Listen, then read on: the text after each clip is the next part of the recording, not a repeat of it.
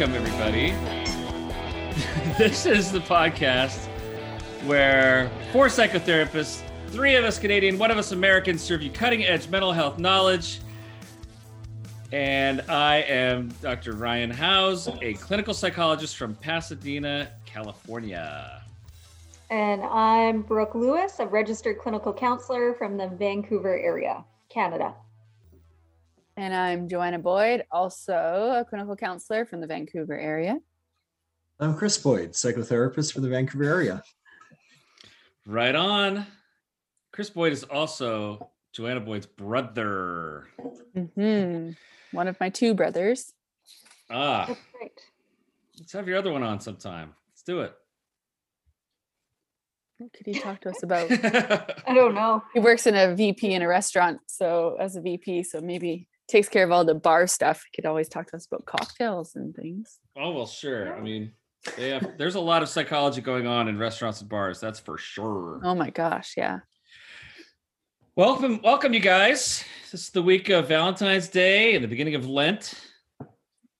Uh, Mhm. For those who practice such a such a thing, Mhm. um, some people give up things for Lent. Some people add new things for Lent. Kind of a kind of a habit change for uh, for a time being.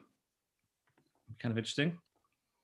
Yeah. Do you typically partake, Ryan, with Lent? I I used to partake um, a bit more as uh, growing up, uh, a pretty religious household, and and we used to do you know kind of the sacrificial kind of giving up of things, things that you want as a little kid, no chocolate or something like that for for the forty days of Lent, forty ish days of Lent. Uh, no meat on Fridays, that sort of thing was was big, of course. Um, nowadays, I think more about if I'm going to do that, I, I try to think of adding something think about you know what could i do to add maybe some some physical exercise or mental exercise or something like that maybe do gratitude for 40 days that sort of thing Hmm, yes it's a good idea. Is yeah something to think about doing.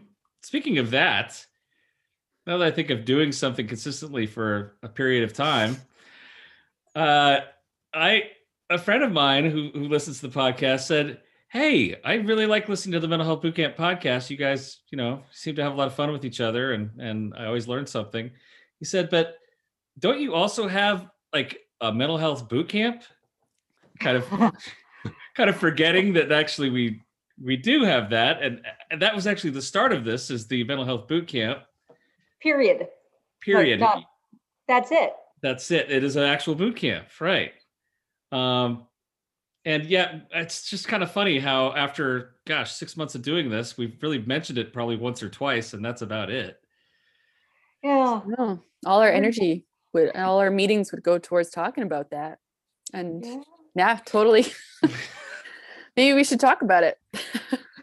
Well, yeah. For, for those who don't mind, uh, we'll just spend a couple of minutes just letting people know about the podcast. If you if you already know it, or if you've uh, already done the, not the podcast, the boot camp. If you've already done the boot camp, or you know all about it, maybe you can just fast forward two minutes and yeah. this. Um, but actually, for, for people who are watching, I, I'm going to uh, to actually show a bit of the the boot camp um, through a screen share thing. Uh, so if you're watching on YouTube, you, you'll be able to see kind of what some of it looks like. So, but first of all, what is it? What is our what is our boot camp? Someone want to summarize it? Well, I think Chris should because it was originally Chris's idea. Uh, how many years ago was that? Do you guys four years, five years, four? I- Well, we years, we yeah. launched it three years ago, um, and I think we were in the making for at least a year. Yeah. So maybe Chris thought about it bef- even before that. Yeah. So the idea of it is um, based on the research within psychology and related health disciplines that we have a program that people can engage in. So we built this online platform from the ground up. So each day you do four or five different activities, and those activities fall into one of five categories, I believe. Uh, information that you read, a reflection that you write. Um, so you write it actually on the website and it saves it. And it's all confidential. Uh, meditations you listen to, activities you engage in, and then um, videos that you watch. So a pretty uh, integrative uh, approach. Um, and uh, it, it actually covers a wide range of topics. Um, So we kind of put our heads together and did a lot of research on it and kind of built this curriculum. Um, so it has a good flow from from day one through day 25. So 25 days. You can take longer if you want to. And at the end, you actually get you earn a certificate. So um, a sense of accomplishment there too. Yes, that that electronic certificate, which is worth its weight in gold, right? Very printable. Yeah. And the aim is what? Boosting well-being. That's right. Yeah. So all the different techniques and strategies, and it, it's all yeah, it's based on research. So um, it uh, aimed at uh, boosting well-being, or to be more specific, um, strategies aimed at maybe um, helping with anxiety and feelings of sadness and anger. So a lot of good psychoeducation in there. hmm Not to replace therapy. Not to replace therapy, for, for sure. It's kind of a unique kind of program. to enhance life a little bit. So help Yeah, you and- develop some habits and built-in motivation as well to stick with it. So it kind of tracks your progress. You're also raising self-awareness. We're trying to ask some questions in there that will uh, have people reflect and kind of pause and think about themselves a little bit, kind of why they do what they do, and and uh, there are a few other things. There's some quizzes in there as well um, Yeah. to, to help understand yourself better, personality things, and a quiz on your your your top values, right? Yeah. What it is. Um, so I'll just spend a second here. I'll show you show you all the the page here. This is my page, and I've already completed the uh, the program. But uh, uh, So this is the dashboard, what Ryan is showing. So when you go to the mental health boot camp, there will be like a landing page that looks different from what he's showing. So right now, um, it has our logo and a congratulations banner. Keep going, Ryan, and I'll just keep plugging in kind of description. You get to see your progress as you're going along, right? How far how far you're going, uh, how far you have until you're you're finished with all of the uh, all the programs here, all the all the different days. And then we see all the we see this, these tiles here that are each uh, uh, one day at a time, and they have nature pictures. And here's a little trivia: Who took most of these pictures? It was uh, between their some of my pictures as well as uh, Chris and I sisters. We- Nice, yeah, it's a mix of ours. So mostly nature pictures. yeah, Mhm. beautiful pictures. And uh, and one thing is when you you have to complete day one in order to progress to the next day. Yeah. So that Yeah, is that's an right. important part. Yeah, and then each day has a different topic to it. So just for example, I'll show you day three. We get past kind of the introductory stuff, and day three's topic is mindfulness. And so there's a little, uh, little reading exercise. Kind of what is mindfulness? What's the introduction to it? What's it all about? How is it helpful? What are the benefits? Yeah, we tried to keep the reading parts um, with enough in it that you're going to learn something, but not long enough that you're going to be bored, right? So we wanted the reading to be, I don't know, probably 10 minutes or less. And I think a 10 minute one is very rare in there. I would say most of them are maybe a six minute read or less. Sure. And we That's how yeah, fast you can read, right? Yeah. And then we have uh like meditations. So we've recorded pre-recorded some meditation exercises that are uh I think they sound great and they they uh I think they're pretty effective at kind of giving someone if you've never done any mindfulness meditation, um it's a great introduction to that. Sure. Um And then isn't there a guitar interlude? Yes there the is. Meditations? And, and There who is. did that? That was me playing that guitar. Yes. Yeah, it was. I actually went to an actual recording studio to play the guitar and then uh someone did Yeah. the, the vocals as well. and fun fact, Ryan also does the introduction for our boot camp podcast Oh. music each Ow. week. that headbanger music at the beginning. Yes. So there's uh so yes, we have these writing exercises that you reflect upon.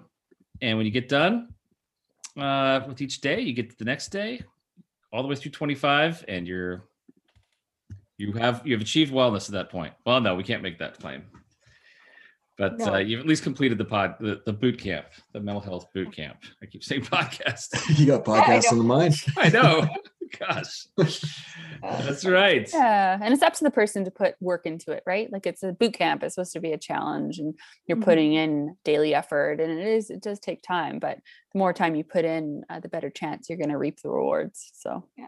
And a little tip for anyone who is going to uh, maybe give it a go is I would recommend opening that day, whatever day you're on, and just kind of perusing the challenges for the day. Um, because if you wait until later in the evening, you might open something and say, oh, I, I wish I knew about this in the morning.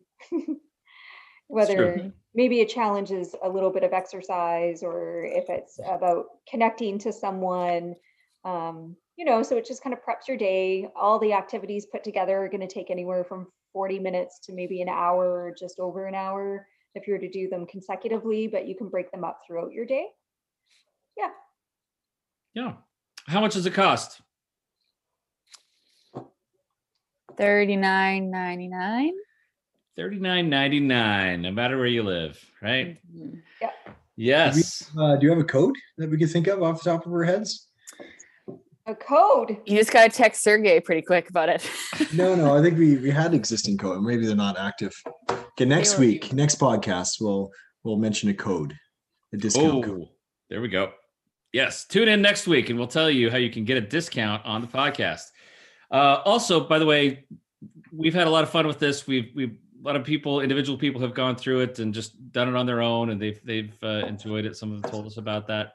Also, though, one thing we've been doing recently has been uh, uh, companies have signed up for this and uh, Yeah. made it, made it like a benefit to their employees and they'll say we'll we'll just get we'll kind of buy enough of these so that uh, anyone in our company can use it at their own leisure kind of as a little perk for the uh, for the employees to help uh, bolster their own mental health so so that's kind of a, a cool idea too if you guys are interested in that That's true. Yeah, we worked with an agency. Was it um, a few months ago, six months ago? Four or five hundred members of the agency. A good percentage of them actually did the boot camp. So yeah Yeah. yeah so if you're interested in that maybe you can uh, write to us info at mentalhealthbootcamp.com and let us know and so yes we are more than just a podcast we are actually a boot camp that was our that's our origin story is the boot camp itself True. that's right okay enough about that let's On uh to the ambush. let's get on to the ambush here so which one of you is doing the ambush tonight Geez, I don't know. Who is it? oh that's right it's me It's, it's kind of funny. Prior to starting the podcast tonight, we said, "Who's up tonight?" And we're like, "Oh, it's Ryan." Ryan's like, "No, it's not." We kind of caught him off guard there. So We thought he He was had- joking with Get to think on his toes, and he Yeah. he has so you something had, waiting for you had about four or five minutes there to come up with something. I have some. I showed you guys. I have some kind of on deck, waiting for uh, every time I'm up to bat. So I, uh, I had no problem with this one, and I'm actually looking forward to talking about this. So, as per usual, uh, one of us knows what the po- the topic is. That's me. Three of us do not. That's, that's you guys. I'm going to text this to myself and read it to you guys. And here we go. All right. You guys ready? You nervous? yeah. Oh, Here. nervous. Um, Brooke, when you like do deep breathing when you're nervous, what do you do? When I'm nervous? Yeah. Like like the like do you do like an exercise, like Do breathe I in? smell flowers or something. Oh, yeah. Sometimes I do that. Yeah, yeah. So for breathing, when you inhale, um, breathing in through your nose, you pretend you're smelling flowers. And then on the exhale, you try, imagine blowing out birthday candles, especially, you know, COVID, because you can't actually blow out birthday candles right now. But imagine that you're, you know, like over the age of 30. So you have to blow out a, many candles, more than like two. So in through the nose, smell the flowers, everybody. And then exhale, blow out the candles. Oh, that's good. A lot of candles. I feel so much more relaxed. That's Yeah. good. Joanna, did you have one too? Uh, similar technique in through the nose, out through the mouth, but in pretend you have a nice mug of hot chocolate in front of you and give that hot chocolate a big smell in. And then it's really hot to drink, so you have to blow on it first. that's good. I made you wait because you should actually, well, some people say to hold your breath for a few seconds before you blow out. So there you go. A That's few great. little things to keep in mind. All right, little exercises. Maybe that's something. Anyone who has kids, maybe that'd be kind of a fun way to teach uh, some deep breathing exercises. Who knows? Okay, back to the matter at hand. The ambush is happening. Here we go. Why all the focus on happiness? Is it possible to be happy more often? How can we do that? What is the downside to all this happiness stuff, if any? Oh my god. Can you repeat the, the all the questions? Yes. was all the questions. six. There's like, yeah, there's several questions. Why all the focus on happiness? Uh, Why just- the focus? Speaking in general, there's a lot of talk these days about happiness, how to be 10% happier, all these different, you know, Mhm. ideas about happiness. Mhm. Is it is it actually possible to be happy more often? Can we do that? Is that achievable? And then what's if any, what is the downside to all the talk about hap- happiness? Great questions. Happiness. I told you I had one on deck. It was right there. Jeez. Just doubt me. That makes me unhappy. So, why are we so focused on happiness these days? Especially, you know, the world of psychology, we're oftentimes telling people how to be happier. Is that why does that seem like such an important goal for people right right now? uh, Ryan, I somewhat disagree with you that we teach, like, yes, we teach people how to be happier. That's one of our skills. But I think the focus of therapy is more on helping you feel better. And I don't think feeling better is always necessarily happiness. Okay. But, You know, I just wanted to Keep keep bear. keep going. No, no. I mean, there there are many books on happiness and and, There and that sort of thing out there. But but you're right. I mean, I I I, I know that there's a more of a segment of psychology that's that's focused on that maybe and Yeah. might be in the positive psychology realm or or Yeah. somewhere. But Yeah.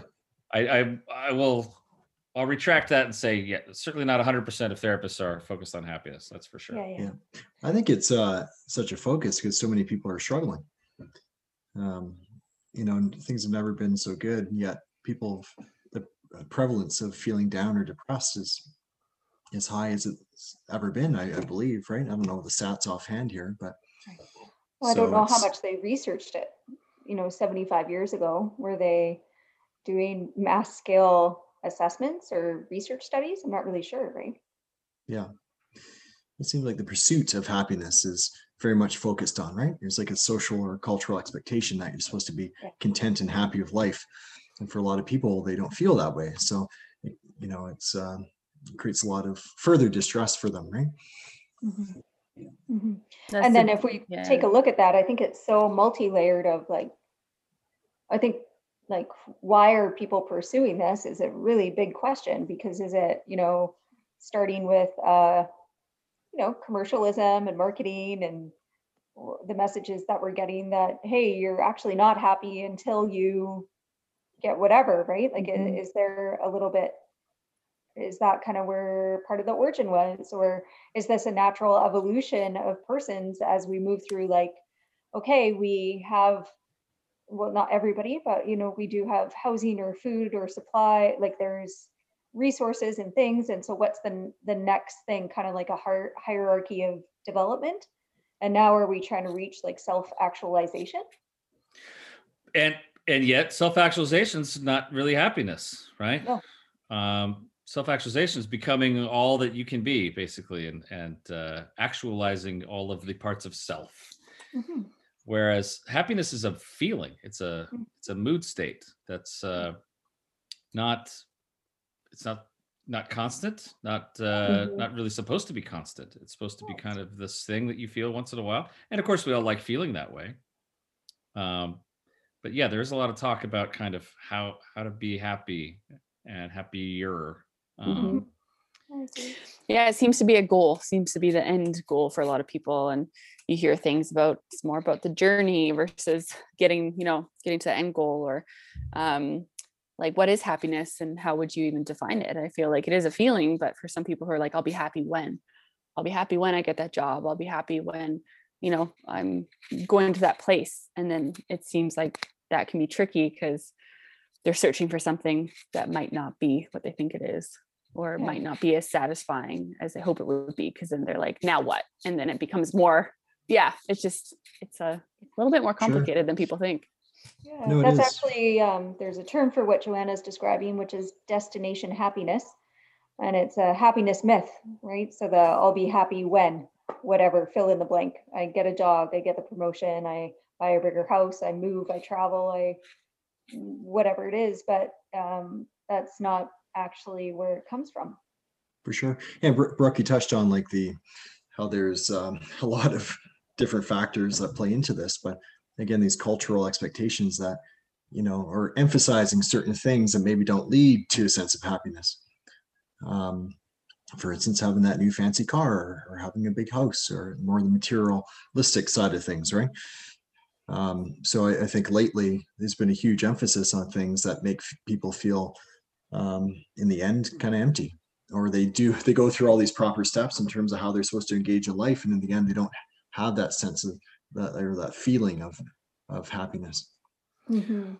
they can Yeah. be they can be large things they can be small things as well. I mean you know in, in commercials it's like ah i'm sitting on my patio with a cup of tea and now i am happy. Like there's there can be small things like that.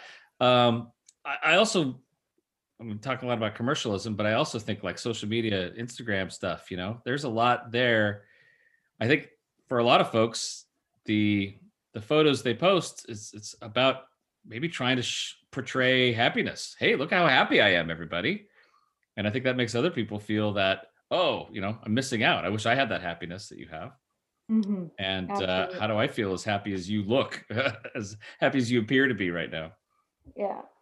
Yeah keywords being a peer and yeah through the the lens of social media it's sometimes hard to actually know who is actually happy It is. which is a whole other subject but Mhm.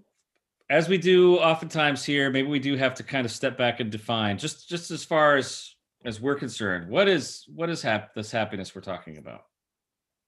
Right? because Yeah, we for- people we, we all these terms we use interchangeably like contentment happiness joy. Yeah. what what, what would how would we like to define happiness here? It's a great question. is it would it be accumulation of just content feelings like of satisfaction maybe or because i think of yeah contentment or joy. Yeah i don't know yeah, i feel like it could be all of that in one. Like a positive state of elation Yeah, I, I would agree that it's like a um, a positive emotion state that you're feeling, where there might be elation or warmth or um, jubilant. That's a fun word. Maybe you, you feel a bit jubilant. Yeah. Um, or and then I, I I think when people ask the question like, "Are you happy?" I think that's kind of more referring to um, are those moments of happiness frequent for you, right? So if you're having many moments of happiness is occurring, if that emotion is occurring throughout your your day and your week, and then you're going to answer yes. Mm. If you have few of those moments, you might not answer yes. It doesn't mean you don't achieve happiness, moments of happiness, or feelings of happiness. It's um, that maybe your average is lower.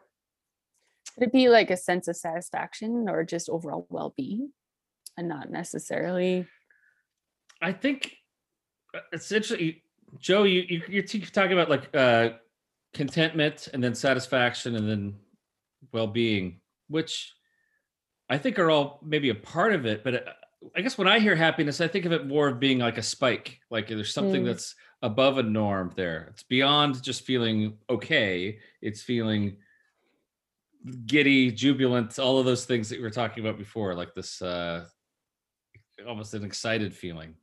I, I don't know if that's we're, we're, we're co-defining this. So when i think of it i guess i think of it as being something that's more um, of an excitable state. And, and I, Mhm. I emphasize state like it's a it's a it's not necessarily a trait we, we talk about that in psychology difference between states and traits traits are something that's more kind of fixed this is like part of your personality Yeah. uh, a state is more of a, a feeling that's that you have for a period of time minutes hours maybe days but uh but it's not really who you are hmm Mhm. Do you think some people the- take that on though? Sorry, Brooke.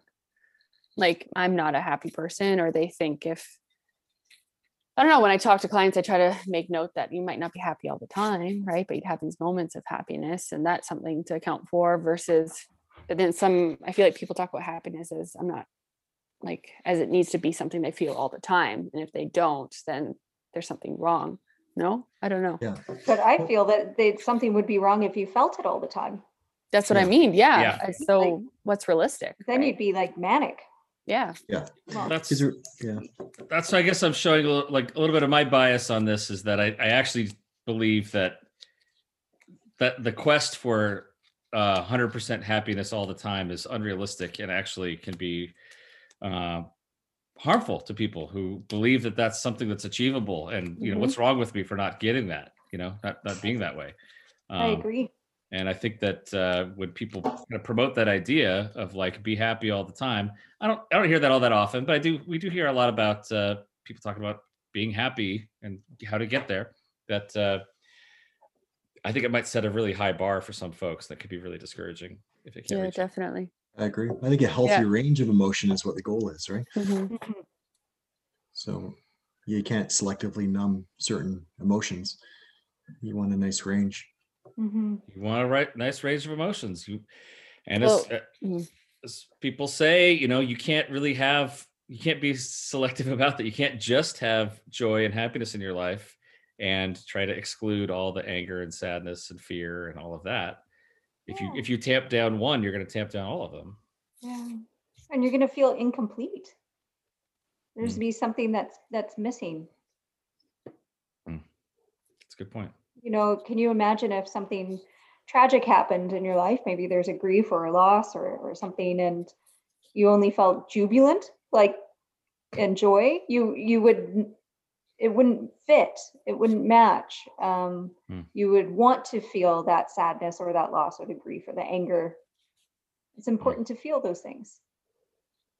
Some people, I'm just going to call you on that one real quick, Brooke, because I know that there are some people, some clients that I've had, uh, people that I've known, and maybe even I've said this myself, like, well, what's the value in that? You know, why would I want to feel sad? Why would I want to feel angry? What, how does that actually benefit me? That's a lousy feeling. I don't like how I feel when I'm feeling that way. If It is avoid it- lousy. Mhm. It is uncomfortable. Absolutely. I, I agree that it's lousy and uncomfortable, but it's also a way to honor what's happened in your life events. To give, yeah, you know, instead of like to face that and to honor it and sink into it and validate it. Um, it's a much more richer experience. For sure. Isn't there is there isn't there a saying? Well, I don't know what your what your thoughts are on this, but without suffering, there can't be is it there can't be joy or something like without feeling that some sadness or the the hard Mhm. parts of life we don't fully know or fully appreciate those happy feelings or those moments of yeah No, for sure. So, yeah, like um, they, they serve a I don't know if that's a purpose, reason. right? Yeah. Yeah, but anger often is when you're sensing uh, unfairness or injustice, and anxiety is anticipation of harm and danger. And sadness often has to do with loss. Um, so it can help guide us. Um, whereas, and I think it actually helps us connect with others, oddly enough. Imagine being around someone who's happy all the time, like every single moment of the day. I don't think we would even trust that. We would have a hard time with that. Uh, I think I think some people have known those folks and maybe sometimes get a little annoyed by that because it doesn't feel authentic because it doesn't. feel Yeah, like I think that's it. a- doesn't feel like it's a uh, a, a natural human experience, you know, to always Mhm. be happy. Yeah. but maybe that's more the overt happiness, right? Like over the top happiness, where a lot of people are either even keel and, and feel quite pleasant for good portions of the day. Mhm. So, yeah, I always have a sense of calm and tranquility. So I think that maybe is possible, but Mhm. I- Yeah, I think it's uh, uh, you know Ryan, you're you know someone might say, yeah, why would I want to feel those things? And it's a fair thing to say, but we as human beings are just built in with these emotions, and it's kind of part of being a human. And it's hard, but we just have to try to navigate it. So, you know, there might be, yeah, I don't know. It's not Mhm. like, uh, well, I want to grow up not feeling in all these things. It's kind of just you're going to feel it, and it's how you handle it, or if you avoid them, or if you try to, you know, learn how to cope the best way you can. I don't know. it Doesn't seem Yeah. we don't really have a choice as humans, I guess. I think there's some truth to that. Yeah. Yeah. All right, all right. We've been doing a bit of happy slamming here. Like uh to go back to the original questions here. I mean, just in terms of of in general, is it possible to feel happy more often and how can we do that? Like I'm sure there are times when maybe we're feeling unhappy kind of unnecessarily or maybe it's maybe there's something we can do to help change that. So if we want to talk to people about realistic and uh, you know authentic ways that people can can maybe feel happier in their lives. Just what what comes to mind off the cuff there for you guys? I think research over and over and over and over and over has now shown that connection. Connection. Connection helps promote happy feelings of happiness right? So connecting to other people like socially connecting so the quality of your relationships and um yeah we're not meant to live in isolation from each other. We're meant to connect to one another. We're social beings. Mhm. and we we need to have healthy connections right? So yeah. and, Yeah. and we don't need a ton. We only need a few. Just a handful but a handful of people that you can truly connect with. Yeah. i've spoken It's with so many so many people over this pandemic especially with people being you know locked down and isolated and stuff and how how it's such a cruel trick of both anxiety and depression that what you want to do the most is isolate oftentimes but what you need to do the most is connect because Yeah. that's really one of the, the, the one of the best remedies uh, for this or at least coping mechanisms is to connect with people not isolation right Yeah. for sure. Yeah, there's that 70, 70 year study that was done at Harvard. Yeah. And uh, the conclusion was, yeah, the quality of our relationships is the best predictor of our emotional as well as physical well-being, which is pretty crazy. So yeah. the 70 year study this was the one where they studied people longitudinally right Yeah. what Like I does that took- mean ryan for our I- listeners I will I will explain. So they they actually took uh, a group of I believe kindergartners or preschoolers, and they um, they they tested them for on different measures of well being. Uh, I can't remember how many there were. The number of them, the number of people who were all exactly the same age, and then they came back to them a few years later. Was it was this the seven year study? They came back seven years later and measured the same thing, and then seven years later and seven years later. Can't remember, but a longitudinal study is when you take the same group of people and you measure them uh, some period of time in the future over and over and over again. And so this 70 year study from Harvard, they looked basically over a lifetime of these group of people. And they found that the ones who had better social connections uh, had better overall well being, mental and physical health, right? And, uh, pretty incredible and are we saying well-being is synonymous with happiness? Uh, I think well being is maybe the the soil from which happiness grows. Okay. okay Yeah. sure we're on board with that yeah I, I again, Um, I, I still think that that happiness is a state. I think that well-being might be more of the the general landscape. You know, it's like I have I have my health, my physical health, I have my mental health, I have relational health. Yeah. and a then, bit of a then that- baseline I have a Yes, okay. baseline, and that and that helps me. That kind of primes me to to be be more available for happiness if it Yeah. comes along. Yeah. That yeah makes sense. sure Yeah, I just Sure. wanted to clarify there. No, that's about, yeah, good. What That's the good. study was testing and stuff. Yeah.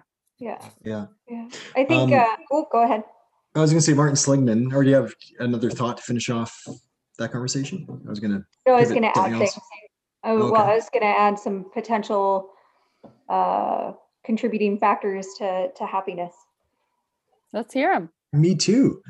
Yeah, go for it. Or- okay i was going to say another option would be um a sense of belonging Mhm. So finding people of like-minded. So uh, Marsha Linehan, she gives the example of if you're a tulip, but you're in a, a rose garden, you're not gonna feel like you fit in. You need to go find your other tulips. So go find your tulips, go for it. A lot of soil that- and flower analogies here. uh, just going with it. I'm running with it. And then uh, the the other one would be um, service. I think so. Giving contribution to your community, your social interest. Yeah, the Dalai Lama once said, if you want to be, if you want others to be happy, practice compassion, do something to ease their suffering and give them a boost. If you want to be happy, practice compassion. And I think the research backs that, right? Yeah. So being other centered or, or taking it, yeah, something larger than yourself, like uh, finding a cause. Mhm. Yeah, I agree. Well, Martin Seligman also talks about flow, you know, get into that flow state. So I think we've all been there before where you kind of lose track of time, you're engaged in a hobby. Um, so he talks about how that is correlated with feelings of contentment. Mhm. Yeah, curiosity, fostering curiosity is a good one. Um, there were some studies, I couldn't tell you who is like how they did the study. I just remember the conclusion, which was, or the theory behind this is that when you learn something new, there's um, more growth in your brain. The neurons grow more connections. And when that happens, that gives us a boost of well being and feelings of happiness. Yeah. Or how about gratitude? You know, there's been some studies that have said if you practice gratitude, so three three different um, uh, things throughout the day that you appreciate. It's got to be specific and concise, and you got to kind of relive it in your mind or write it down. So if you do three different ones, I think they say it takes 21 days to develop a habit. If you keep keep it up for 40 days, I believe you can increase levels of happiness by 25 to 30 percent. What do you know? Lots of things, lots of ideas. I, I'm gonna go to, I guess the the some of the basics, I guess, of uh, of building that that general well being, though, which is Okay, Um, soil health. soil Carbon? health. Yes, gonna- yes, soil health. I would say that um, if if someone, let's say that you're you're having a hard time feeling that happiness, then there may be some other things you want to consider too. Maybe you have to back up before doing some of the great things you guys just mentioned. Maybe there's some some unresolved issues from your own life that uh, that make it that inhibit you from seeking out gratitude or from uh, giving to others and that sort of thing. So there may be some some trauma or some sort of experience from your own past that actually becomes a real roadblock to you uh, finding or, or or even seeking out happiness. So Mhm. maybe something something back there that needs to be addressed and, and resolved. Um, you may have some a really negative self-talk, a really critical voice that's in there that's hard to bust through. You may need to do some work on uh, on developing a more self uh, positive self-talk or or that kind of self-esteem work that people need to do in order to feel like you know some people will, would even just say to this question well i just don't deserve happiness in the first place you know because they keep telling themselves what a loser they are or how how evil they are whatever that might be Yeah. um, and they might need to forgive themselves or work through some things uh, start to rewire some of those uh, those old messages before they can even start to do the uh, the positive stuff you guys are talking about um, and in addition just going back to episode number one kind of some general well-being ideas you know sleep food exercise these things uh, if you're not if you don't feel like you're in a good place of self-care then it might be Mhm. hard to even start to look at happiness as being an option for you Mhm. uh, so you might want to start with those basics first and uh, take a look around and see okay am i taking good care of myself do i feel like i i uh, have kind of resolved some issues from my past or whatever i need to do to, to kind of work towards happiness. And then maybe i can sort of apply some of these principles you guys are talking about.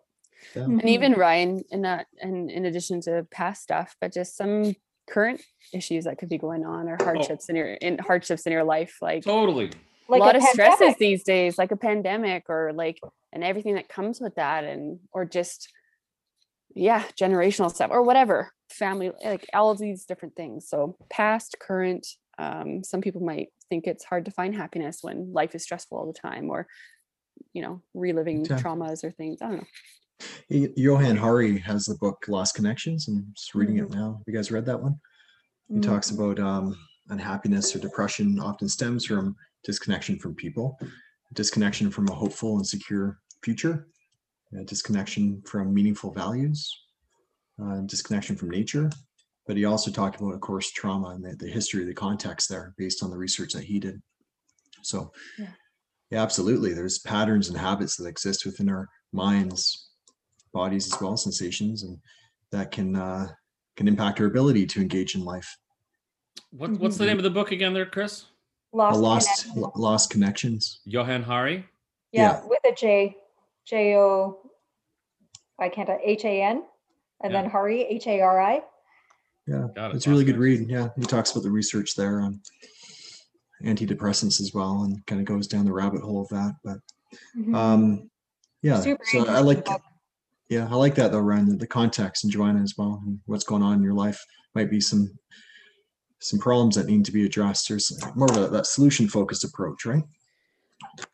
Yeah, and I think too, helping someone who might only be able to control so many variables in their life, variables in their life, like if here are the the the things that are going on, and I have to kind of continue living life under these circumstances, how do we help those people, or how do we help ourselves? Kind of, you know, given being a tulip in a certain environment, how do we kind of make the most of it and try to find happiness?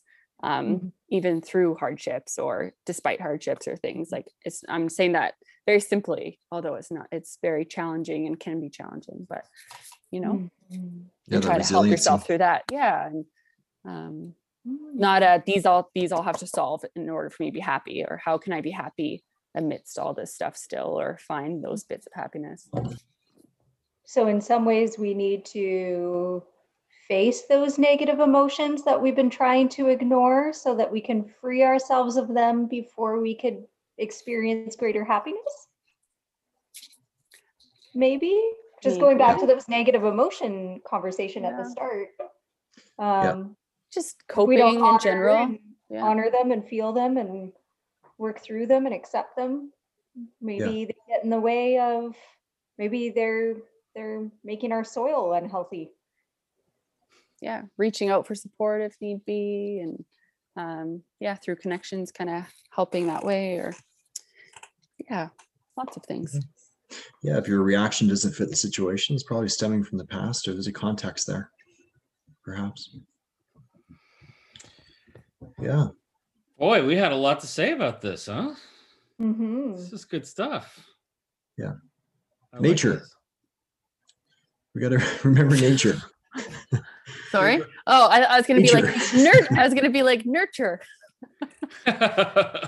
Disconnection from nature. Yeah, Mm, okay. I want to throw that out there. Blurt it Ah. out just before you end. Uh, I'm not sure we're getting close to ending this podcast, but well, I just, I just kind of thinking about, gosh, uh, it's we're all just kind of chomping at the bit, you know, having so so much to talk about here, and so many things to say about uh, this happiness topic, right? Well i think we all get annoyed at the messaging that's out there Mm. right that kind of again circling back to what we were talking about before the clients are coming in with this expectation that they should be happy all the time but that's just unrealistic and there's so much unrealistic messaging out there um, Exactly. which is just contributing to this critical voice of like i should i i should be happier. i shouldn't feel sad I, whatever the heck the shoulds are yeah. um, when it's baloney You know, I was thinking, Brooke, too, like we've talked about neuroplasticity, how the brain can develop new pathways. But keep in mind, if we develop some some bad habits in terms of our our thoughts and behaviors, then that process neuroplasticity can work against us a bit, right? So it takes a little while to develop these new habits. So um, some people say, well, okay, I did that. I went for a walk or I'm practicing gratitude or I'm trying to confront my thoughts a bit, but the feelings of happiness aren't spiking up like they hoped. Of So course not I just want to remind people it's often gradual, right? So whether you feel happy right after is not a, a, a good metric that we're looking for. It's like trying to trust in the process a bit and, and trying to, um, you know, engage in these these habits. And over time, I think those feelings will will come. absolutely if if happiness isn't really the goal, then Brooke, you were touching on this at the beginning. What do you think actually is the goal? What are, what are we what are we really trying to shoot for in in Hope therapy, but in life? i think it's hope and optimism Hope and optimism. Okay. I think that it's kind of more what people are looking for, or a sense of clarity, um, or security, maybe. like to wake up and feel okay and like to feel hopeful about the future and what's going to come and Mm. So I, I think it kind of gets wrapped up in that a bit um, and optimism maybe a little bit Mm-hmm. Okay. You guys have Yeah. any other views on that? Um, engagement or connection, I guess. Mhm. Um, balance. So I mentioned, we talked about that before too. So a good range. So didn't Ryan, I think you said this in our boot camp that emotions uh, are the spice of life, but not the main main course or something like that. I know we're on our flower um, analogies here, but this was a food one. Um, yeah, yeah. Okay, so you say it again, Chris. It's uh connection connection. Yes. Okay. So we've got optimism and hope. We've got connection. Joe, you got something to add? what are people really looking for What are people really looking for? Oh man, I think uh purpose, maybe. I'm gonna throw that one out there. good one. Um yeah, just a feeling of maybe contentment might go with that, or they're Mhm. striving for, yeah, feeling they have purpose, life has purpose, and maybe a contentment in whatever, wherever they land with that. like a petunia a Petunia? petunia's purpose is to feed the hummingbird right i don't even know Oh Sure. boy. i'm just trying to go with the flower thing okay brian what do you think Uh, I it, this is really similar to Joe. I, meaning is a big thing for me. I like the idea of meaning. It, uh, Chris, I'm surprised you didn't say meaning because you're such a big Frankl fan. I know. Um, You blew it, Chris. You blew it. Get out of here. Get but but meaning and purpose see are, are pretty interchangeable. Meaning, purpose, and uh, and security, I think, is something that you know, like a secure attachment, whether that's a relational attachment. I mean, a lot of people talk about their their quest for money. I think oftentimes that's a, a quest for security. I just want to feel Yeah. safe. I want to feel like I'm I'm going to be okay. I can weather the storm. You know, I know what I know what tomorrow looks like. Um, and and meaning. You know, what am I here for? What am I doing? What am I, what's my what's my goal in life? And sometimes achieving that meaning or, or working towards that meaning um, it, or serving that meaning isn't joyful. Sometimes it's hard work. Sometimes it's grit. Sometimes it's disappointment. You have to overcome obstacles and face hardship. But there's something even in that if you're if you're working towards some overarching goal, that hardship can feel meaningful. It can feel purpose. It's like it's okay because I'm know I'm shooting for something Mhm. and so that's why that's where i think of like you know someone who is finishing a marathon is not happy but god did they have a lot of meaning and purpose you know? They're really they've just achieved something accomplished something for themselves. Maybe they're happy when they cr- cross the finish line but they weren't happy all 26 miles you know? Mm, or Mhm. or a lot of different things in life that we do that are just hard that uh that actually feel good at the end because we accomplished something meaningful. Mhm. So gosh we have a lot of good happiness alternatives or at least happiness adjuncts i guess they're they're part of happiness i guess that we Mhm. threw out You know here. what we just sort of did on our own there a little bit was um, outlined PERMA. What is Hmm? that? What's that So Martin Seligman, who's the founder of Positive Psychology, I'm surprised Chris didn't bring up PERMA. Uh, Off my game, what's wrong with you. Get out of here, Chris. Is your brain even working right now? Like, what is happening? you only quoted five other people, Chris. Oh. Yeah. You missed your mark of 10. Seriously. But um, so yeah, founder of, of positive psychology, done tons of research. And so he believes that positive, um, a positive state is coming from five areas, and the acronym is PERMA. So it's positive emotion, which is kind of what I was alluding to, hope and optimism, uh, engagement. So the, I think we kind of touched on that. Rel- relationships, right? I'm on the R. Chris Mhm. mentioned connections to other. Meaning, that's come up. And uh, accomplishments. hmm Hmm. interesting So we naturally just came up with PERMA. There we go. Wow. Just switch the P for positive emotions with purpose. That'll be great. Thanks. I think you and I are the same camp there. Meaning with and be- purpose, or- meaning and purpose. no, I know. I'm just bugging. Yeah. So Totally. close, so close. Yeah. Yeah, That's good. yeah, so we are all right, according to Martin Seligman. I feel so happy right now. I can't we- tell you. We should feel very complete as a group. That is very good. Well, look, let's let's wrap it up. This was a lot of fun. I, I feel like it was a very engaging conversation tonight. So, look, everybody, if you're so inclined, uh, the actual boot camp is at www.mentalhealthbootcamp.com. And there's a happiness day. There is a happiness day. There is. That's true. And we will uh, get you a special code next week so you can uh, get some money off if you want to. Also, by the way, you can give it as a gift if you want to. If you know someone who might uh, benefit from this, there's a gift giving option here too. So you can, you can gift it to a friend or family member. But that's it for us for tonight. I would like to say Thank you for being here. Please like and subscribe on Apple, Google, Podbean, Audible, Spotify, or YouTube. Send your questions to info at mentalhealthbootcamp.com. Visit us on Facebook or Instagram. Tell a friend or two. And don't worry, be happy. Good night, everybody. Bye, Bye everybody. Bye. Bye.